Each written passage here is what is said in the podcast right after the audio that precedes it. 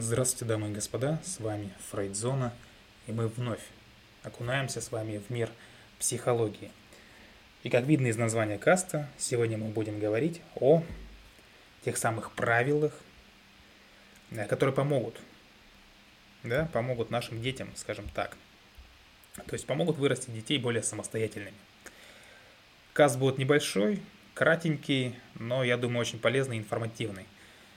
Э, кроме того, хочу, чтобы те слушатели, да, аудиослушатели, аудиозрители, скажем так, которые слушают меня на телеграм-канале, если таковые есть, это очень хорошо. Если нет, то ну, будем стараться, чтобы были. Так вот, э, внизу подкаста можно как бы какую-то дискуссию, да, вот устроить о том, что с какими правилами вы согласны из каста, да, а с какими не согласны. Вот, или что хотели бы своего добавить, привнести. Ну, естественно, это все аргументировано, а не просто э, набор слов, букв и возражений. Так вот, как же нам вырастить-то детей самостоятельными? Ну, перво-наперво, да, скажем так, первое правило – не заводите ребенка. Ну вот э, межгалактическая шутка, конечно же, как всегда от меня. Но тем не менее, э, не заводите ребенка, то есть не планируйте детей, если вы не уверены, что сможете дать ему, скажем так, ту стандартную 18-летнюю гарантию заботы и защиты.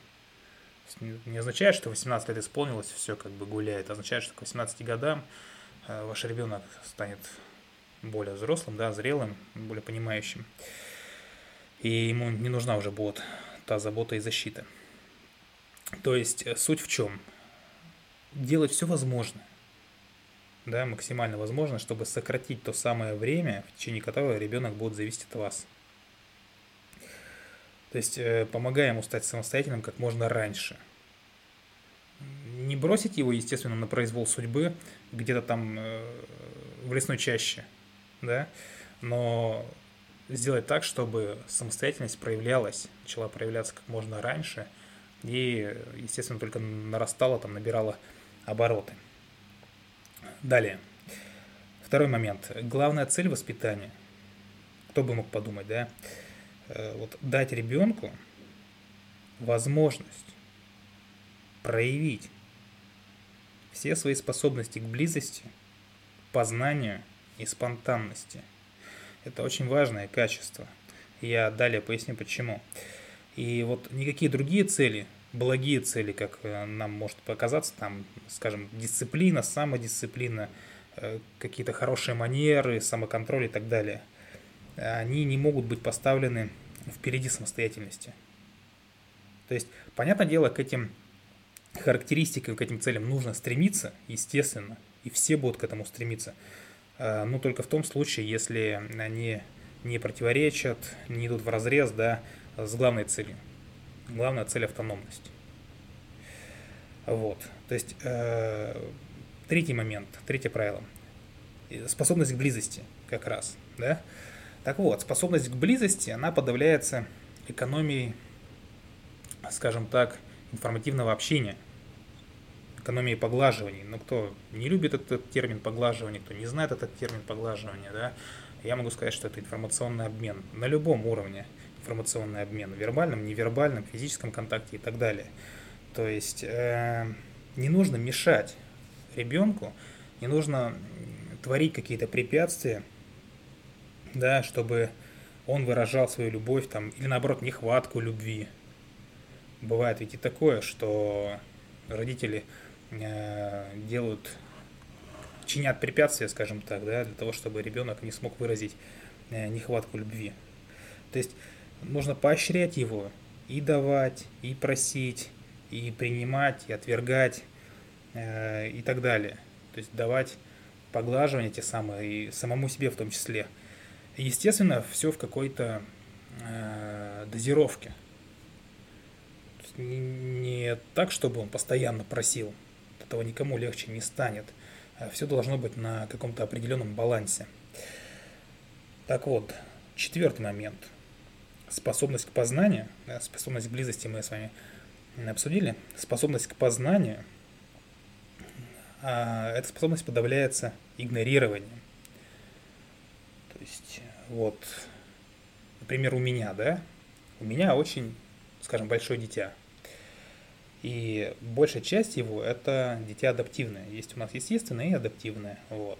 Естественно, из этого вывода легко понять, что и родители у меня там э, были в большей степени критикующие, нежели заботливые. Это просто взаимосвязь такая. То есть у заботливых родителей адаптивное дитя не вырастет. Не бывает такого. Поэтому легко понять, что, э, да, что у меня были критикующие родители. И к этой критике, к этой критике я постоянно адаптировался. И вот это вот дитя мое внутреннее, да, оно в большей степени стало адаптивным. Вот. Самое интересное, что многие думают, что это плохо, особенно на первых консультациях, когда приходят, когда им говоришь эту информацию, э, они начинают э, как бы обижаться. Здесь проблема, наверное, еще самих э, психологов, потому что нужно принимать во внимание, что если у человека адаптивное дитя, то он практически на любую информацию будет реагировать как на критику, Поэтому подавать информацию здесь следует только исключительно э, в информационном поле, да, скажем так, чтобы не воспринималось человеком как критика. Так вот, да, несмотря на то, что э, вот, адаптивное дитя, но у меня способность к познанию не подавлялась. Да, и поэтому вы точно так же у своих детей э, подавлять эту способность не должны. То есть не должны его игнорировать не игнорировать логику или интуицию, или чувство вашего ребенка не должны. То есть э, никакую тягу к знанию, к учебе, э, к чему-то новому тоже игнорировать не должны. Э, хочет ребенок учиться, да, что-то его заинтересовало, поддержите его, помогите ему. То есть, равно как и учить его, требовать, да, чтобы его мнение принималось во внимание.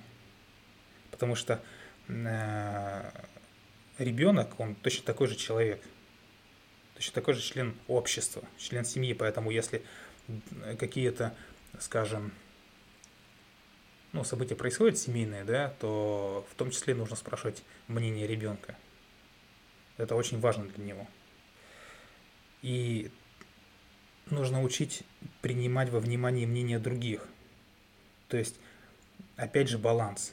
Он должен и мнение других слушать, принимать во внимание, и свое высказывать, и чтобы оно принималось во внимание. То есть, э, уважение и взаимное уважение мнений э, своих детей. Пятый момент. Никогда старайтесь не лгать детям. Э, скажем так, ни прямо, ни путем умолчания. Здесь очень простой Э, простой смысл в этом правиле. Э, почему? Потому что здесь конкретно, что посеял, то и пожал. То есть, если вы будете постоянно врать ребенку, умалчивать, утаивать, не удивляйтесь, что, естественно, он рано или поздно ваше вранье просто вскроет. Это неизбежно. Но будут использовать, скажем так, ваше оружие против вас же. Точно так же будут молчать, утаивать, не договаривать, и врать. Вот и все.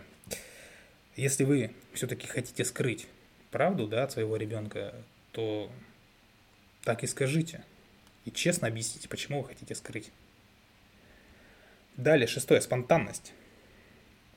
Спонтанность у нас подавляется, скажем так, правилами пользования своего тела. Да?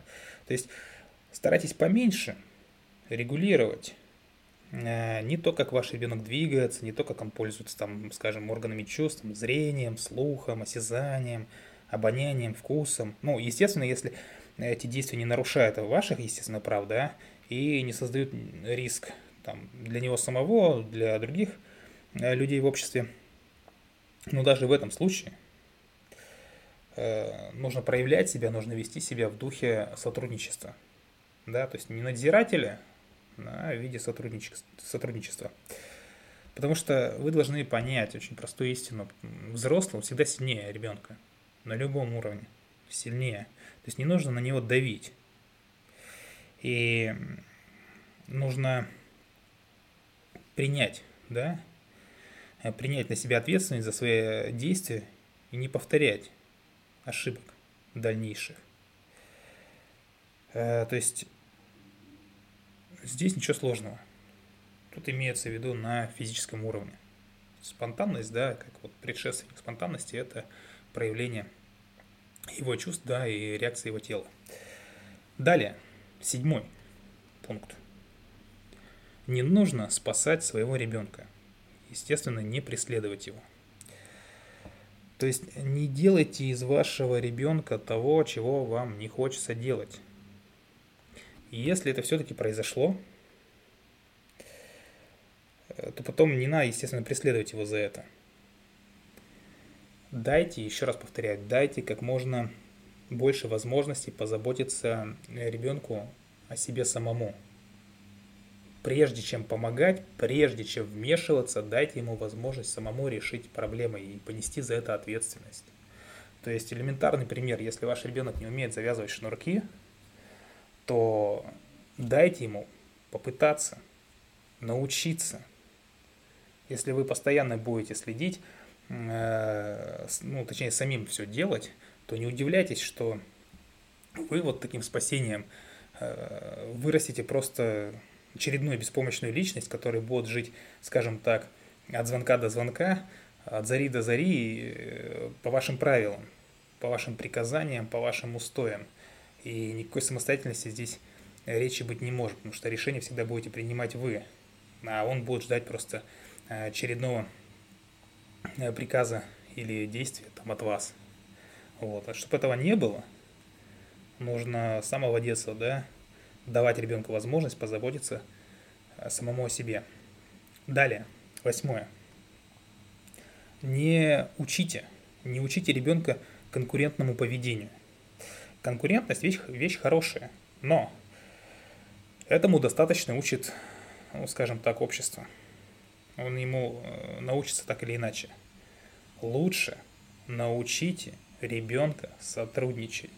Потому что впоследствии, когда он станет взрослым, любая работа, любая деятельность, любое дело, там, э, скажем так, э, бизнес, там, заработок, да, он, он будет базироваться на сотрудничестве. Э, сотрудничество принесет очень большие плоды.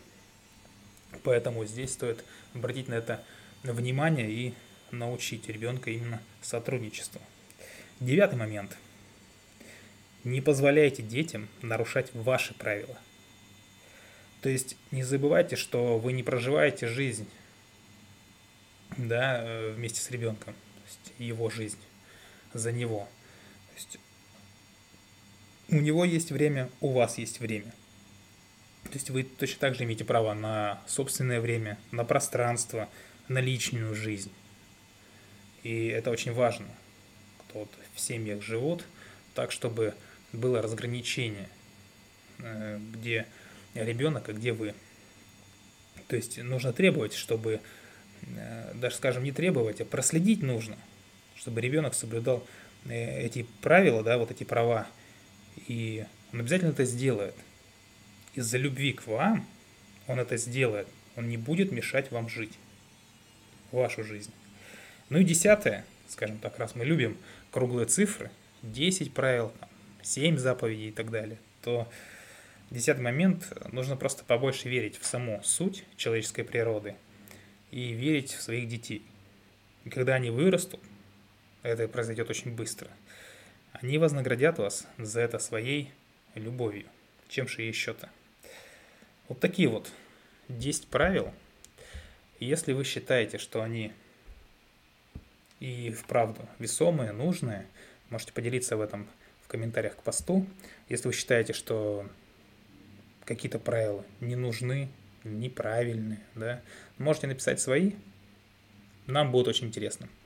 Ну а с вами была Фрейдзона. Любите психологию, изучайте психологию. Всего вам доброго. Пока-пока.